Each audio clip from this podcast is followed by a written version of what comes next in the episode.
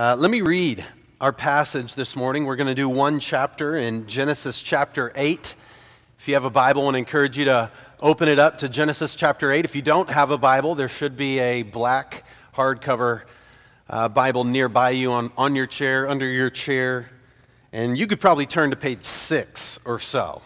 Uh, that's what page Genesis is on in my Bible. We're going to read from chapter 8. Uh, it starts this way in verse 1 But God remembered Noah and all the beasts and all the livestock that were with him in the ark. And God made a wind blow over the earth, and the waters subsided. The fountains of the deep and the windows of the heavens were closed. The rain from the heavens were restrained, and the waters receded from the earth continually. At the end of 150 days, the waters had abated. And in the seventh month, on the 17th day of the month, the ark came to rest on the mountains of Ararat. And the waters continued to abate until the 10th month. In the 10th month, on the first day of the month, the tops of the mountains were seen. At the end of the for, at the end of 40 days, Noah opened the window of the ark that he had made, and he sent forth a raven. It went to and fro until the waters were dried up from the earth. Then he sent forth a dove from him to see if the waters had subsided from the face of the ground.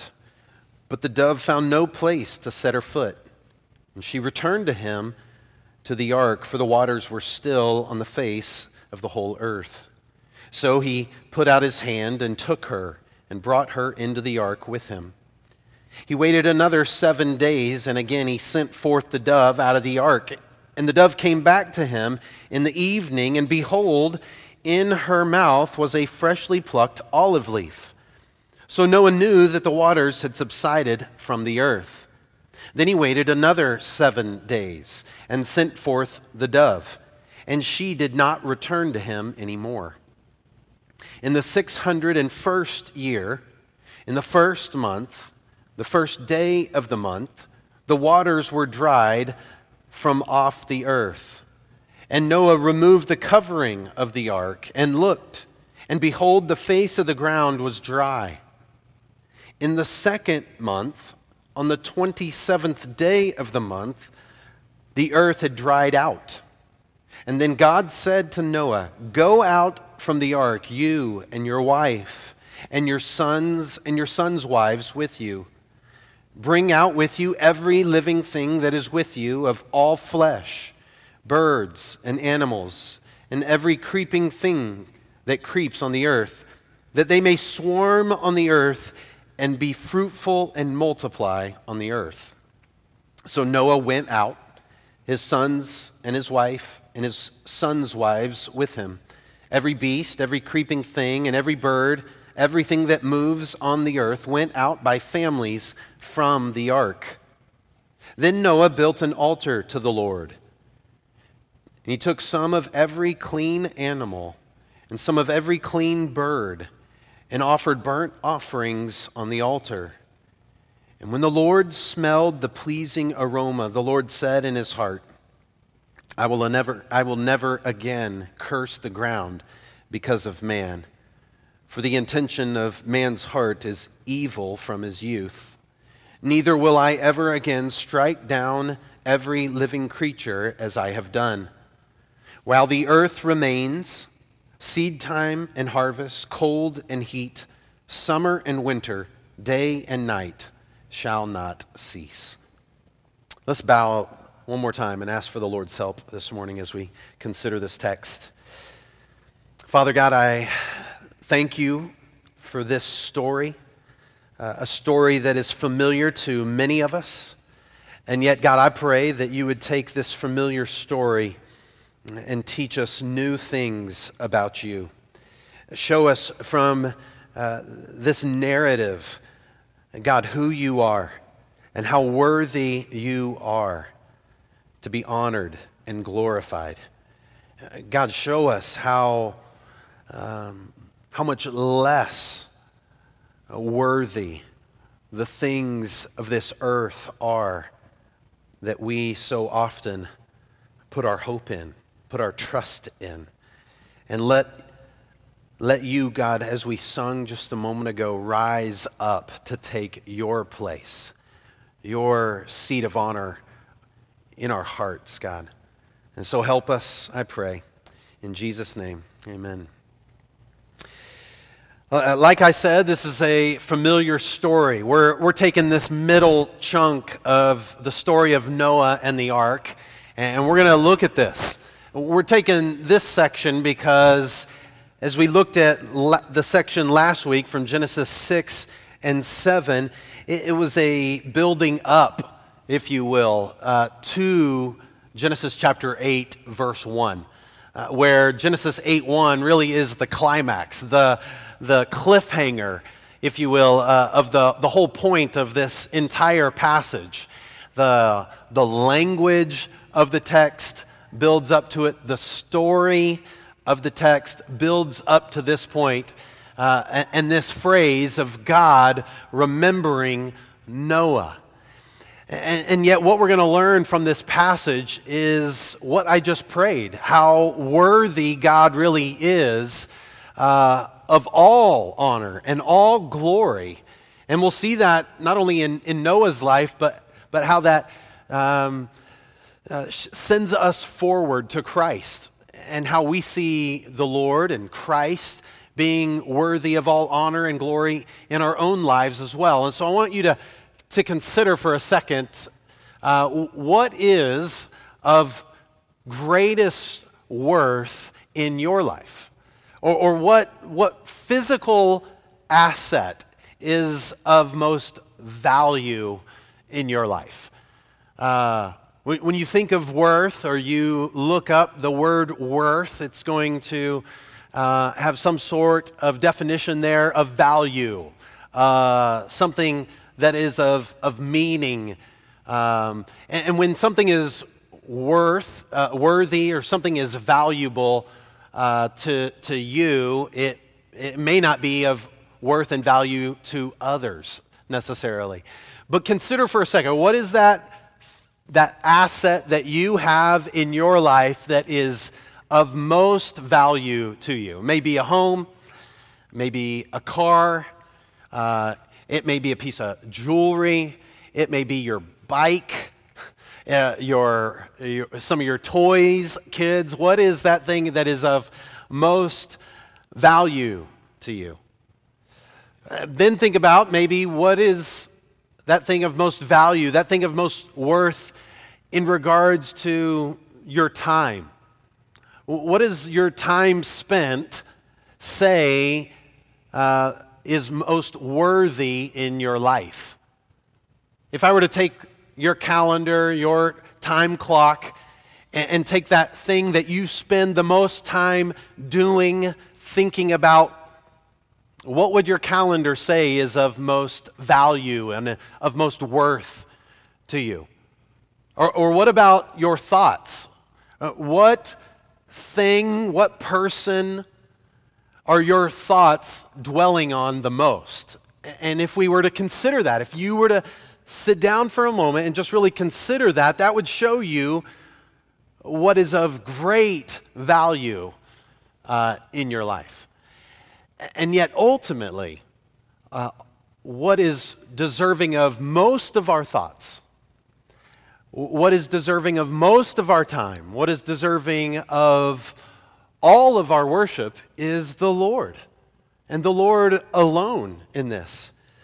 Think about something in your life that has been of value to you, so valuable to you that you were willing to wait for it. Uh, maybe uh, a person that you were willing to wait for to get married for until you could move to be together, until you both finished college. Uh, you were willing to wait, or a child, willing to wait that nine, that 10 months. Uh, my family in our adoption process had to learn the, the process of waiting an untold amount of months uh, for, for an adoption. Uh, maybe you've waited for the right job, you've waited for something, and, and there's something that is worth it to you that, you, that you're willing to wait months, years, even decades for, but, but you're willing to wait for it. I want us to consider that this morning uh, because the Lord was uh, worthy of Noah's waiting. And, and the Lord was worthy of, of Noah's worship in this passage. We're going to see that played out in, in chapter 8. In 8, 1 through 19, if you're taking notes, I'd encourage you to write, write this down that God remembers that God remembers. He remembered Noah. We'll see that He remembers us, He remembers you, and is worthy of our waiting. In Genesis 6 and 7, uh, we said that that was uh, God's decreation in the flood. That in Genesis 1, God created the heavens and the earth after that, uh, he had made man in his image, and yet mankind, Adam and Eve, sinned against God, and they rebelled against him. Uh, the fall uh, of mankind came about because of the sin of, of man and woman. And God cursed the man and the woman, He cursed the earth. Uh, and, and there was this downward trajectory of, of sinfulness in mankind. As they were fruitful and multiplied, physically, sinfulness was fruitful and multiplied uh, as well, to the point that God saw fit to destroy the earth with a flood, and it was a decreation. Uh, he, he, was destroying uh, the entire earth, and including mankind, who the language of the text said they had destroyed themselves already, and so God gave them up to their destruction with this flood. Uh, God took the earth back to uh, a stage, the stage that it was before creation, when the waters were hovering over the, the face of the earth. Well, if Genesis 6 and 7 is God's decreation in the flood, then, then Genesis 8 is God's recreation after the flood. And you're going to see the language in this passage, or maybe you heard in the language of this passage as I was reading it, aspects of God recreating the earth. We see that, that, uh, that phrase there, that climax, that, that cliffhanger uh, in 8 1. But God remembered Noah. You may be asking, did he forget Noah? Was Noah on this boat so long and, and God so mad that he, he sent the flood and then turned and went away and was doing his own thing and then all of a sudden was like, ah, Noah, I forgot. I, I got to go back. I got to take care of him. I, I got, I remembered, I forgot. I can't just leave him there in the boat like some of us parents have forgot a kid in timeout or something like that. Uh, maybe that's just me. Uh, uh, confession time, but it, it wasn't like that. God didn't forget Noah. He remembered Noah. And when the Bible uses this language of remembrance, it's, it's describing God moving towards that which he is remembering, moving towards Noah and acting on his behalf. And you think about others whom this phrase of remembrance is, is mentioned of. Uh, God remembered Abraham uh, and his promise to Abraham when he saved Lot.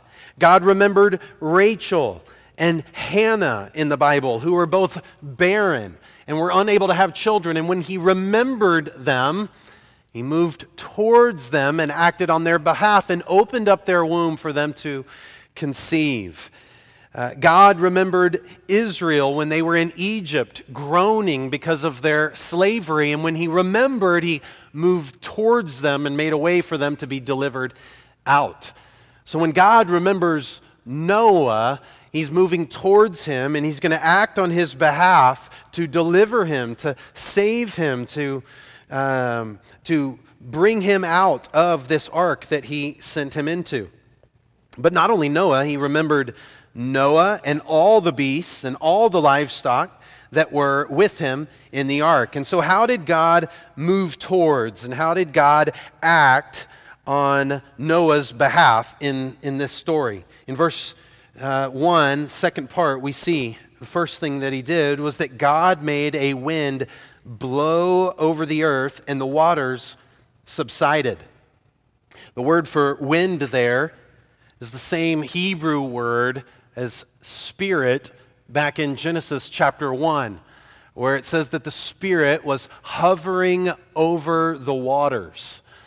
And so, here in, in this recreation after the flood, the Spirit of God is blowing over the waters, causing the waters to go away, to subside. Earlier in Genesis chapter 7, uh, you could read that section of 17 through 24 and see that the, the word was the waters prevailed, the waters prevailed, the waters prevailed until God blew over these waters. Until God acted upon these waters, they would have been there forever. And when he blew, in verse 2, the fountains of the deep and the windows of the heavens were closed. The rain from the heavens was restrained the waters receded from the earth continually. God acted and the waters started to go away. That's one of the ways that God remembered Noah and acted on his behalf to bring about his salvation. And even in the language and the numbers of this passage of the flood, they show us that the main point of this entire story is God's remembrance of his people. In Genesis 6 and 7, uh, you had these repetition of sevens. God said, In seven days I will send a flood. And then it said, On the seventh day the flood came. And then there were 40 days of rain. And after a hundred or, or the waters stayed on the earth for 150 days 7, 7, 40, and 150. And now in Genesis 8, the numbers go backwards 150, 40, 7, and 7, all as if they were pointing to Genesis chapter 8, verse 1, this rem- God's remembrance of Noah. Look in verse 3. At the end of the 150 days, the waters abated. And in the seventh month, on the 17th day of the month, the ark came to rest on the mountains of Ararat. This, uh, this will be helpful for us, maybe even as a remembrance to pray. Uh, this morning we prayed for the, the, the country the people who live in Georgia. Again, the country of Georgia, not the state of Georgia, though the people in the state of Georgia need prayer as well, as we all do. Uh, Georgia, uh, just south of Georgia, is Armenia and, and Turkey. Um, Mount Ararat is in eastern Turkey. And the language here is not necessarily that the flood landed on Mount Ararat, that specific mountain, but the mountains of Ararat. In that area of eastern Turkey, Armenia, maybe even Georgia, that, that the ark was floating over that area of the world during these 150 days. Uh, it's interesting to think about. E- even in my study this week, I, I found the, on the coat of arms of the country of Armenia, there still is a mountain with an ark on it, uh, teetering on the top of the mountain uh, on Armenia's coat of arms, still to this day, representative of uh, Noah and the ark being in that place. And so that's the area of the world this, this week. Uh, as you're considering these truths, remember to pray for Georgia. Remember to pray for the peoples of this area of the world who uh, were right in the midst of God's, uh, God's action God's beginning again, recreating uh, a people on the face of the earth. And then in verse 5, the waters continued to abate until the 10th month.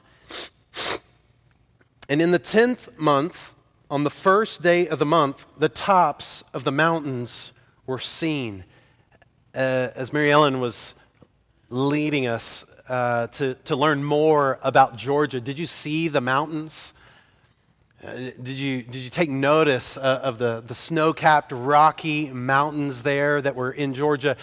Uh, we're not talking Dallas here being covered. We're, we're talking mountain peaks, giant mountain ranges covered. And, and here in the 10th month, after uh, eight or so months uh, of being covered with waters, the mountaintops in eastern Turkey, Armenia, and Georgia began to uh, poke out of the water there in that area of the world. Then again, here's Numbers in verse 6. At the end of 40 days, Noah opened the window of the ark that he had made, and he sent forth a raven. It went to and fro until the waters were dried up from the earth. Noah, at this point, as the, as the ark had landed and lodged itself in the mountains, uh, as the mountaintops began to be visible, as he looked out that window, he, he decided to send out a raven uh, to see, uh, you know, what, what was out there. Was there any place uh, for this r- raven to land? And, of course, up to this point, there were really mountaintops uh, where, where the raven could have landed. And yet, the Bible describes, Moses writes, uh, what happened in that day was that this raven went out and never returned. And yet, right after that, Noah sees fit to send out not another raven, but a dove. To send out a dove uh, that doesn't stay gone and ends up returning. So, why does the raven stay gone and the dove return? It's showing us a picture uh, of life, or uh, the other side of that, death, outside the ark. Because a raven is a scavenger. And when you think of what we talked about was going to be happening outside the ark, the death of all mankind, the death of all animal kind on the face of the earth, as the raven goes out, there's plenty of death to feed on, plenty of death to land on as it's even floating on the waters. This raven has plenty to live on outside of the ark, but the dove, the dove has nothing. The dove is not a scavenger. The dove cannot live on death. Uh, and so the dove returns. In verse 8, then he sent forth a dove from him to see if the waters had subsided from the face of the ground, knowing that a, dove would only land on something that is solid, secure, something that is at rest. But the dove found no place to set her foot. She returned to him to the ark, for the waters were still on the face of the whole earth. So he put out his hand and he took her and brought her into the ark with him. And here again, after the repetition of 150, after the repetition of 40, here we see the repetition of the two sevens in this story. In verse 10, he waited another seven days, and again he sent forth the dove out of the ark. And the dove came back to him in the evening, and behold, in her mouth was a freshly plucked olive leaf. So Noah knew that the waters had subsided from the earth. We, as well as many other cultures, including maybe first Greek culture, would see the olive leaf or the olive branch as a sign of peace. And we can read peace into this story, but I think what's read out of the story is more that, that this olive branch is representative of life. When the raven goes out, all that's represented there is death. that the raven is able to live on. But when the dove goes out and brings back a freshly plucked olive branch, it's representative of the life that God is recreating here outside the ark. You think, think about it uh, going back to Genesis chapter 1 when God um, separates the waters above from the waters below in making the sky. Then he makes the land to appear out of the waters, kind of like mountaintops peeking out of the waters of this flood. He, he calls the land forth and calls the waters to, to go away, as he did in creation. And then, just after he makes the land, uh, it says that he makes plants to sprout there. And so, again, in this recreation, God is making uh, plants and trees to sprout again, just like he did back in Genesis chapter 1. And the, the bird goes out and finds uh, one of those and brings it back to him. And then in verse 12, he waited another seven days and sent forth the dove, and she did not return to him anymore. Now there is uh, enough land, there is enough life for the dove to live outside of the ark that the dove stays gone. In verse 13, it says that in the sixth, 601st year, in the first month, the first day of the month, this is New Year's Day for Noah, something to celebrate. The waters were dried from off the earth. And Noah removed the covering of the ark and looked, and behold, the face of the ground was dry. Noah had been on the ark for nearly a year and he look the, the dove goes out doesn't return. It's new year's day. He looks out and, and he sees all of the water gone. All he can see now is is land. And he thinks wow what what you know it, finally we're we're going to be able to get out and yet you read in verse 14 that was the first day of the first month in verse 14 though it says Yet in the sixth, in the second month, on the 27th day of the month, the earth had dried out. It, it, took another two months for not just the waters to be gone from the face of the earth, but for the earth itself to dry out. Okay? Uh, we, we understand this the past few weeks here in in the Dallas area with all of the rain that we've ha- been having. Any tiny little bit of rain that we get, uh, our yard has puddles, baseball games are canceled, uh, things are muddy and squishy, this, that, or the other. Another, can you imagine looking out of the ark and seeing all the water gone, thinking, we're going to get out of this thing? Uh, we're, we're going to be out, and then it taking another two months for verse 15 to happen. Then God said to Noah, Go out from the ark, you and your wife, your sons, and your sons' wives with you. Bring out with you every living thing that is with you, all flesh, birds, and animals, and every creeping thing that creeps on the earth, that they may swarm on the earth and be fruitful and multiply on the earth. One year and 10 days on the ark, Noah waits for the salvation of God. Even the last two months, I, I feel like there is some similarity to Noah's year spent on the ark to many of us in the last year that we experienced.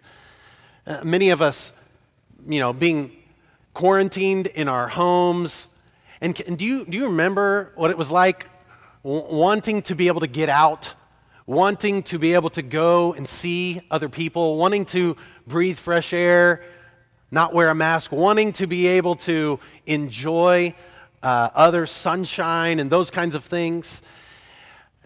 Imagine a year and 10 days stuck in an ark with all of those animals.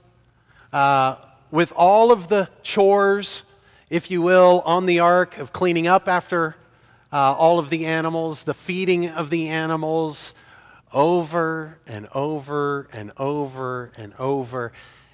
And seeing a glimpse of dry land and thinking, this is our shot. Let's go for it.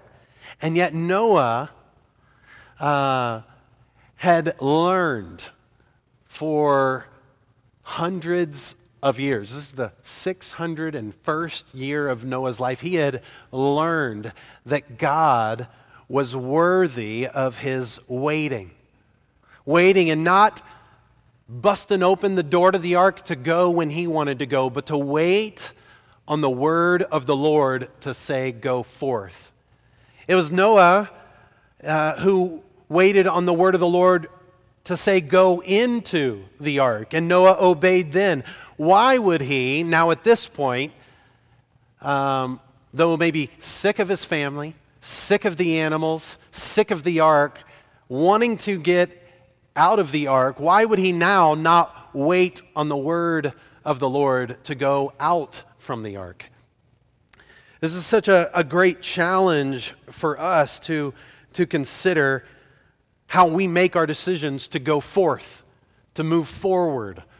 Are we so quick to jump because of the circumstances or because of our feelings or because we're tired of something else and we want something new and, and we want this, that, or the other, and so we jump at it and get it before even considering, is this what the Lord would have me do? Is this what the Lord's will would be for my life? Lord, do you want me to move now or do you want me to wait? Do you want me to act now or do you want me to wait? And to be able to step back as a Christian, having learned of all of the, the goodness and greatness of God, to remember that God is worthy of our waiting. God is worthy of, of us waiting until He makes it abundantly clear that we ought to move forward, to make this decision or that decision, to do this or that, to say this or that. Noah understood that. He understood it because of God's uh, past actions. He understood that, that God was faithful because of what those who had gone before him had passed on to him. His great grandfather and grandfather and father passing on the truths about God. Noah himself had God speak to him with the instructions of the ark. God had shown grace to Noah in choosing to save him out of all of the other people on the earth gave him instructions, a way to be saved in the midst of the flood by, by constructing an ark. Noah had all of the reasons to trust the Lord, to know that he was worthy of waiting on him. Noah had waited on him for a hundred years in building the ark to send the rain. Could he not wait just a little bit longer to be able to deliver him out of the ark and to call him forth on the ark. If Noah found God worthy, if Noah saw the waters recede, knew that God hadn't forgot him on the ark, then Noah was willing to wait for him. If Noah knew that, how much more so should we, who have seen God's hand of salvation even more so in the sending of his one and only Son, Jesus, to die on the cross and to take our place. How much more so would we be willing to wait on the Lord for the things of this life and for the next life, for Him to return or for Him to take us to be with Him? Uh, just consider those in the Bible who have to wait on the Lord. You, if you know your Bibles, you could think of different people who have had to wait at different times and in different places. Abraham and Sarah waiting decades to have a child that God promised to them before. Um, as I mentioned earlier, others who were barren, unable to have children, waiting years upon years. Uh, the people of Israel waiting for God to deliver them out of Egypt. Waiting, waiting, waiting. We see such faith. We see such righteousness. We see good things come to those who wait. And yet we also see on the other side some of those very same people unwilling to wait, taking matters into their own hands. Again, Abraham and Sarah. Uh, Moses taking matters into his own hands, unwilling to wait uh, on the provision of the Lord. The people of Israel taking matters into their own hands. You just go through the Bible and think of those who have to wait versus those who chose not to wait, who in that moment didn't believe God was worthy of them waiting in that moment. And the same could probably be seen in your life. In moments where you acted in faith, were willing to wait on the Lord because you recalled God's grace shown to you, you recalled the truths of God, you knew that God remembered you, you knew that God heard you heard your prayers, and so you acted in faith and you waited patiently. You could probably also think back to your life and think of times when you were unwilling to wait. You had forgotten what God had done for you in the past. You had forgotten the ways that He had moved in the past. You had forgot that God had remembered you. You had forgot, forgotten the truths of the Lord. And so you took matters into your own hands. I want you, I mean, I can think back in my own life of times when I was faithful to wait and times when I was not. And yet I can look at those moments and see how much joy, how much hope, how much good came from those moments of remembering the truths about God and remembering that He was worthy of my waiting and, and was willing to wait for Him to move and to make it clear for me. How much joy, how much good were in those moments versus those moments when I took matters into my own hands to satisfy myself in the moment, uh, to get what I wanted, to say what I wanted, uh, to not wait for clear direction from the Lord. This story is encouragement for us to remember God's work in the past, God's word in the past, and to be willing to wait on the Lord. Think of, of verses throughout the scripture talking about the importance of waiting. But they said, uh, Isaiah chapter 40, verse 31, but they who wait for the Lord shall renew their strength. They shall mount up with wings like eagles. They shall run and not be weary. They shall walk and not faint. Or the psalmist in Psalm 130, verse 5 and 6, in the Psalms of Ascent, the Psalms that were sung as people left the nations and came to Jerusalem to remember God, to worship God in Jerusalem. Psalm 130, verse 5, they sing, I will wait for the Lord. My soul waits, and in his word I hope. My soul waits for the Lord. And he repeats, more than watchmen for the morning, more than watchmen for the morning. Does that describe you? A person who's willing to wait? Or are you a person that is wants what you want right here, right now and demands that God move and act immediately. Uh, we have to remember that God's timing is not our timing. God's days are not our days. His years are not our years. God remembers us and is worthy of our waiting. Or we can jump ahead to, to the New Testament, to Romans chapter 8, verse 22 where Paul writes, For we know that the whole creation has been groaning together in pains of childbirth until now. And not only creation, but we ourselves, who have the first fruits of the Spirit, we groan inwardly as we eagerly wait for adoption as sons, the redemption of our bodies. For in this hope we were saved.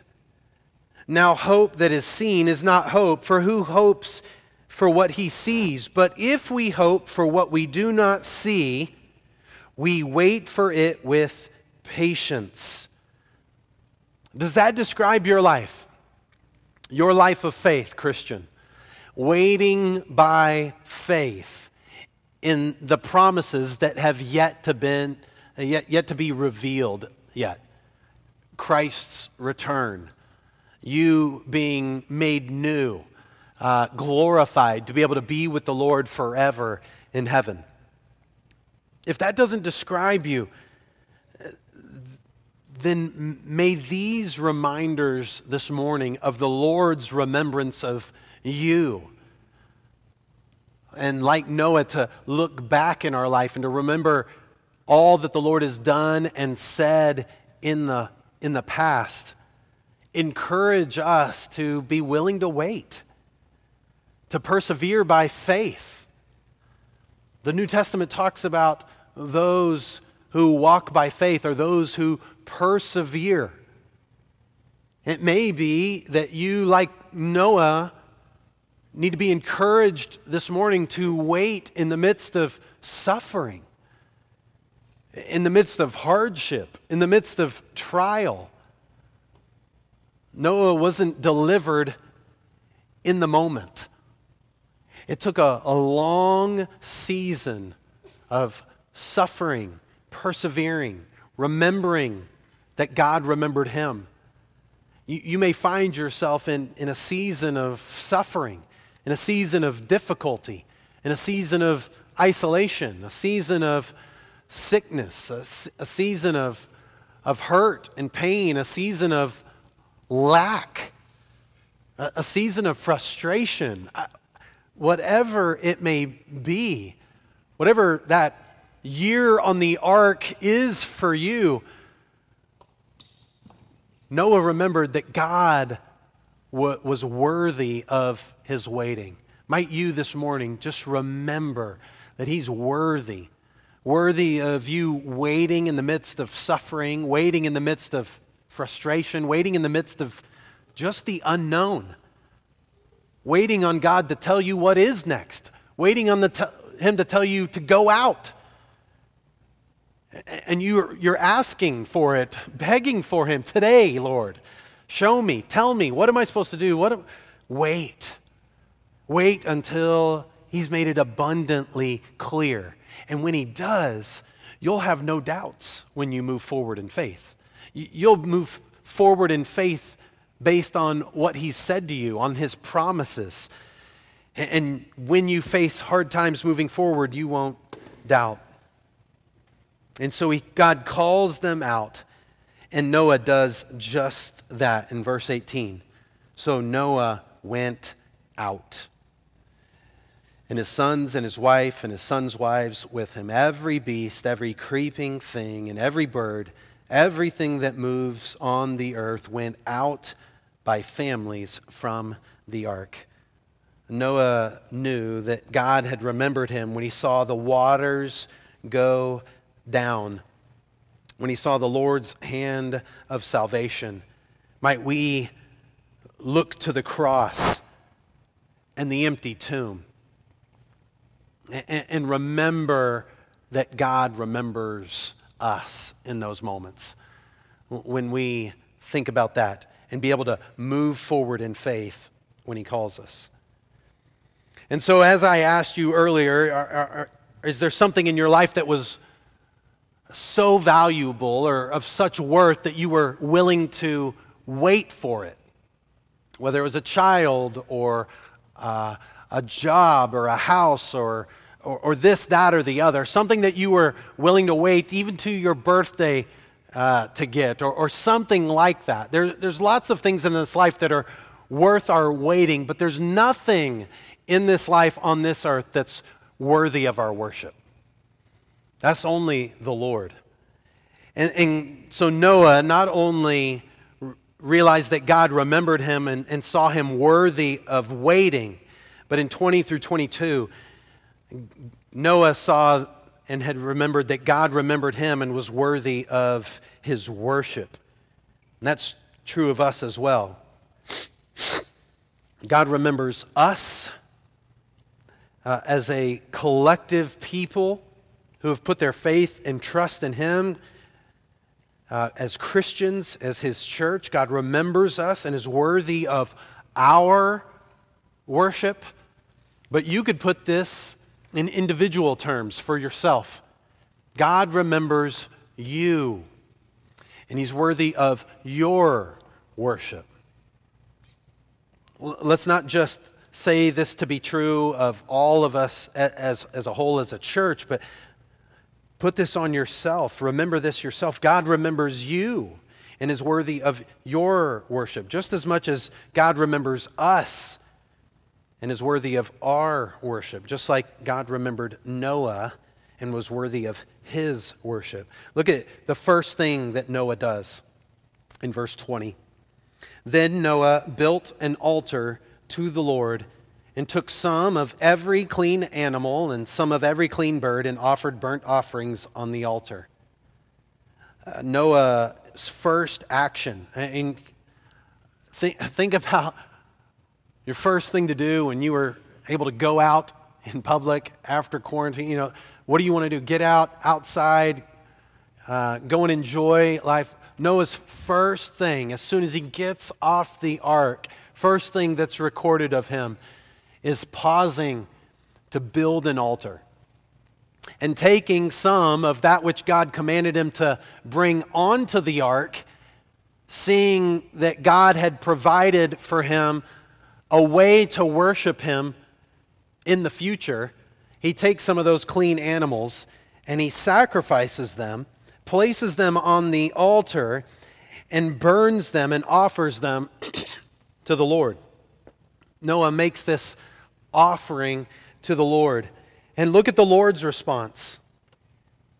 When the Lord, in verse 21, smelled the pleasing aroma the Lord said in his heart, makes this promise. He, he, he makes this even more detailed, the covenant that he had started back in chapter 7. He gives more details to it here. He says, I will never again curse the ground because of man. For the intention of man's heart is evil from his youth. Essentially, man deserves me to curse the ground again because he's evil, even from his youth. But I won't. I won't do it again, God says. He says, Neither will I ever again strike down every living creature as I have done. And he goes on in almost a, a poetic verse in verse 22 while the earth remains, seed time and harvest, cold and heat summer and winter, day and night shall not cease. Things will continue as they are today. Day will go on, night will go on, years will go on, seasons will go on. You won't see another year like you've seen, Noah nor will your kids and their kids after them. Uh, this promise that is going to be detailed even more later on in, in chapter 9. But what Noah was willing to wait on in verses 1 through 19, here it goes beyond just being willing to wait for, he's, he's willing to worship. God was worthy of Noah's worship. And when Noah offered these sacrifices, uh, it's recorded that it was a pleasing aroma to the Lord. Now, this is not because the smell of burnt animal flesh was actually pleasing to the Lord. This isn't like Texas barbecue happening somewhere in your neighborhood, and all of a sudden the wind blows in a different direction, and you smell that and you think to yourself, oh, I wish I was friends with that person. I wish I had that, that invite. This smell is not a pleasing smell to the Lord, but what it represents makes the smell of this offering pleasing. Because what is happening here is Noah is Noah knows he should have died in that flood. He was not deserving of God's salvation. He should have been one of the many outside the ark that he very likely, not to paint an ugly picture, one that's not in your kids' Bibles, but getting off that ark was probably not a beautiful sight. To think about the death that reigned outside the ark. Noah in that moment was reminded I don't deserve this life. I don't deserve to set foot on this earth. And Noah took an animal and sacrificed it, essentially saying, I deserve to die. And yet this animal is going to die in my place. And when Noah understood that and uh, made this offering, it became a pleasing aroma, not because of the smell, but because of what the sacrifice represented. Noah understanding God's salvation in his life. Noah understanding how worthy God was of worship because of his salvation and because of his remembrance. And so Noah made this offering to the Lord. And if we use that imagery there to fast forward, we could consider Christ's sacrifice. We can consider that that sacrifice was not pleasing in God's sight in that he liked watching his son to be crucified. And yet it was pleasing to the Lord because it was going to bring about the salvation of all of his children.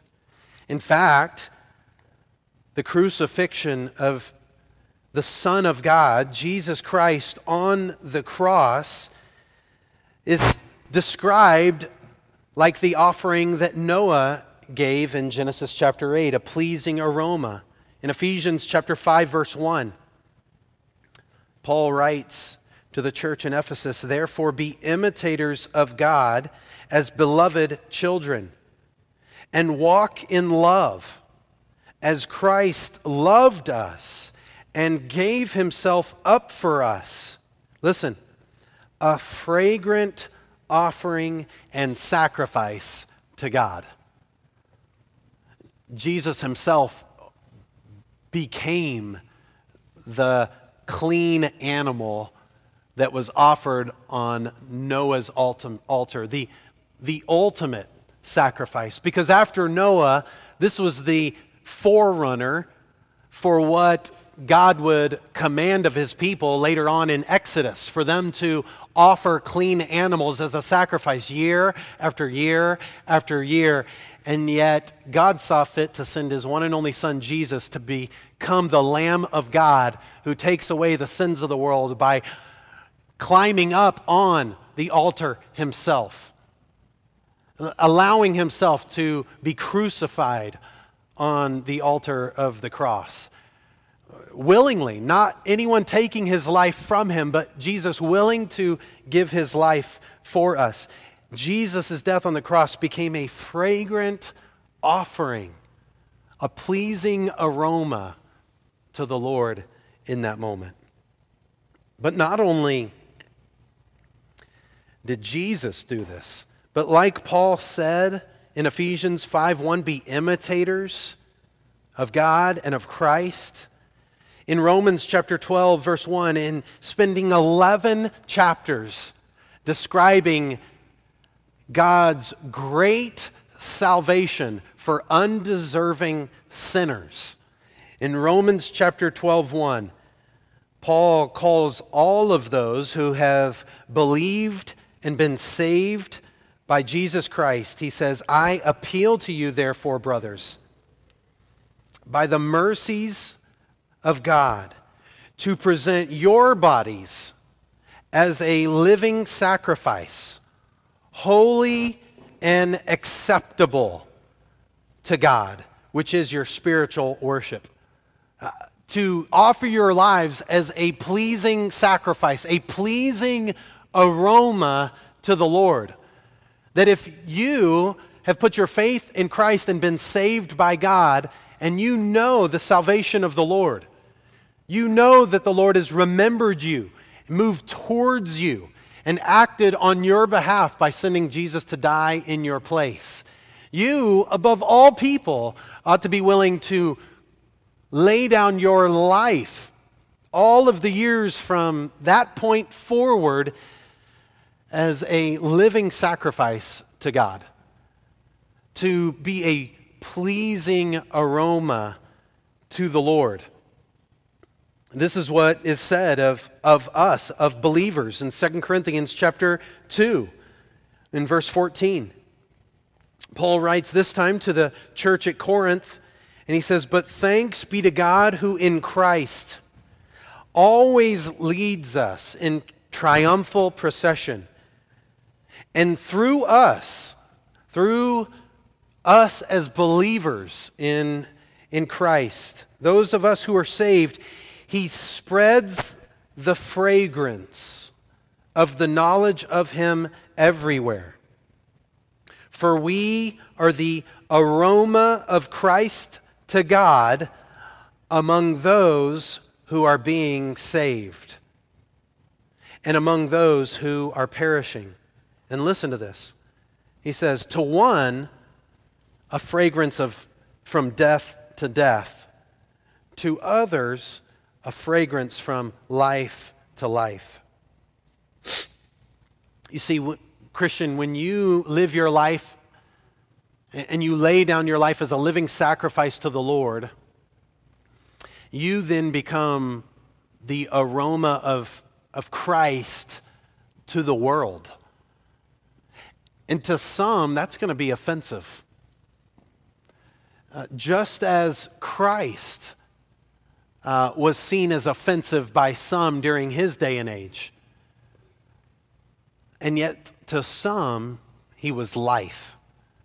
To some whose eyes were opened, ears were opened, hearts were made new, Christ and his life and his death and his resurrection meant life for them, forgiveness of sins for them, that by faith in him and his sacrifice, they too could be forgiven of their sins and have life in his name. But to so many others, it, it meant death because they denied him. They were unwilling to acknowledge the, the truth about God, they were unwilling to see that God had remembered them and had sent his one and only Son to, to die for them. And so, Christian, because Christ has laid down his very life as a pleasing sacrifice to God to accomplish your salvation, we're then called to lay down our lives as a pleasing sacrifice to Him, a pleasing aroma to the Lord. So let me, let me ask us this question do you smell like Jesus today? Does your life smell like you've spent time with Jesus?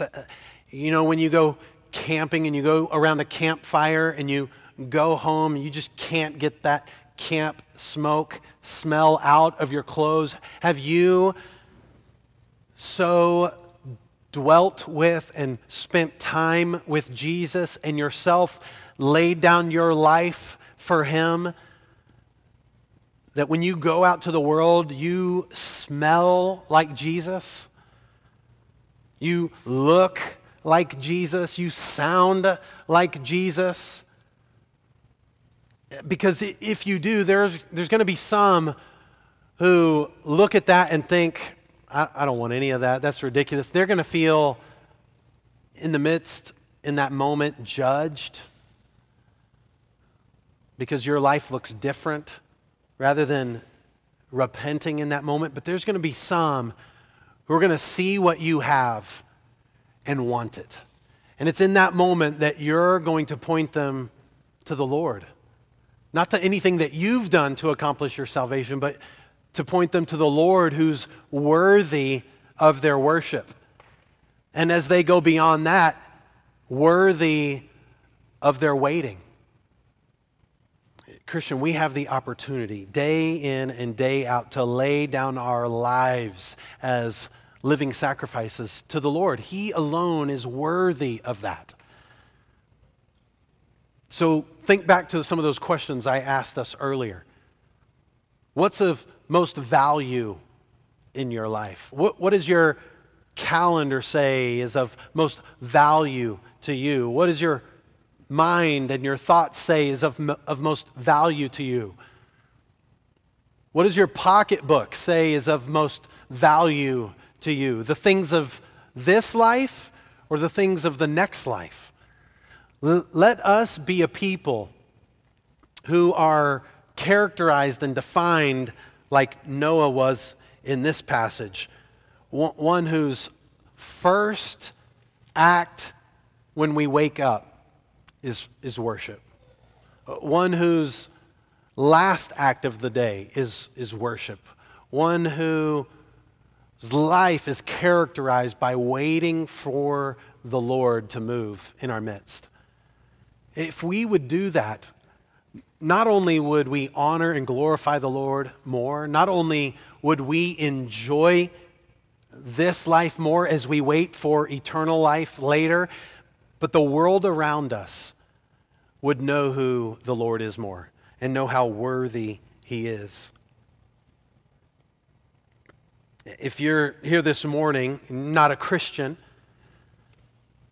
you're wondering whether or not God is real, you're wondering what it takes to be saved, what it would take for you to spend eternity with God, to be able to enjoy heaven and eternal life.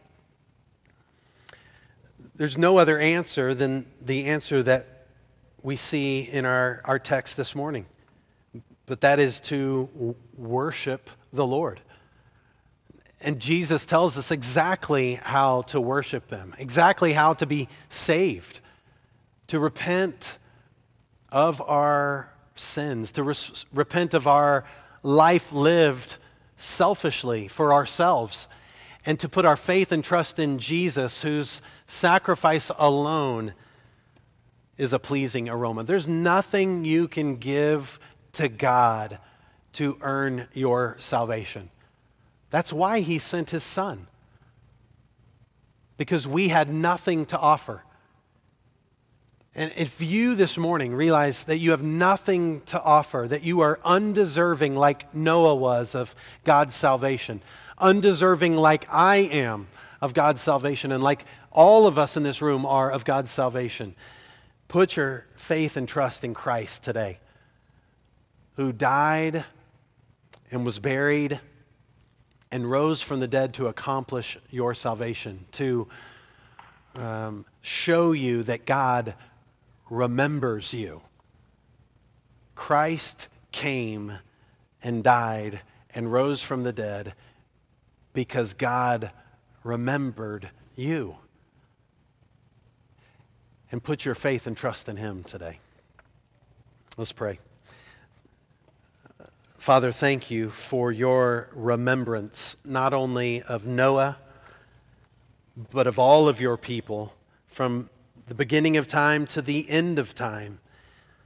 And you showed us your remembrance in the greatest way when you sent your one and only Son, Jesus. And we worship you. You alone are worthy of our worship because of that. Jesus, we worship you. We praise you, for you are worthy of our worship because you willingly gave your life as a pleasing aroma and sacrifice to God. To take the judgment and the punishment and the wrath that we deserve. So, Jesus, we thank you. We praise you for that. Spirit, we thank you for not only blowing over the waters in Noah's day and drying up the earth to reveal God's salvation to Noah that day. We thank you, Spirit, for blowing mm, over the dark waters of our heart, revealing God's salvation for us in Jesus Christ. And Holy Spirit, I pray that you would blow over hearts this morning afresh, showing believers uh, that we are valuing, even worshiping things that ought not to be worshiped in this life, acting in our own time rather than waiting on your timing. God, I pray that you would, uh, Spirit, I pray you would blow afresh on hearts this morning who have yet to believe and trust in you. That you would dry up the dark waters that are on their hearts today, revealing to them that the only way that they might be saved is in your ark, the ark of the cross and the death of Christ and the resurrection and empty tomb of Jesus. God, put, help them to put their faith and trust in you as Noah did that day, knew that you were worthy of his waiting and worthy of his worship. God, we worship you in this moment now in song and in praise. And as we go from this place, may we lay down our lives as living sacrifices for you, because you alone are worthy. And we pray in Jesus' name, amen.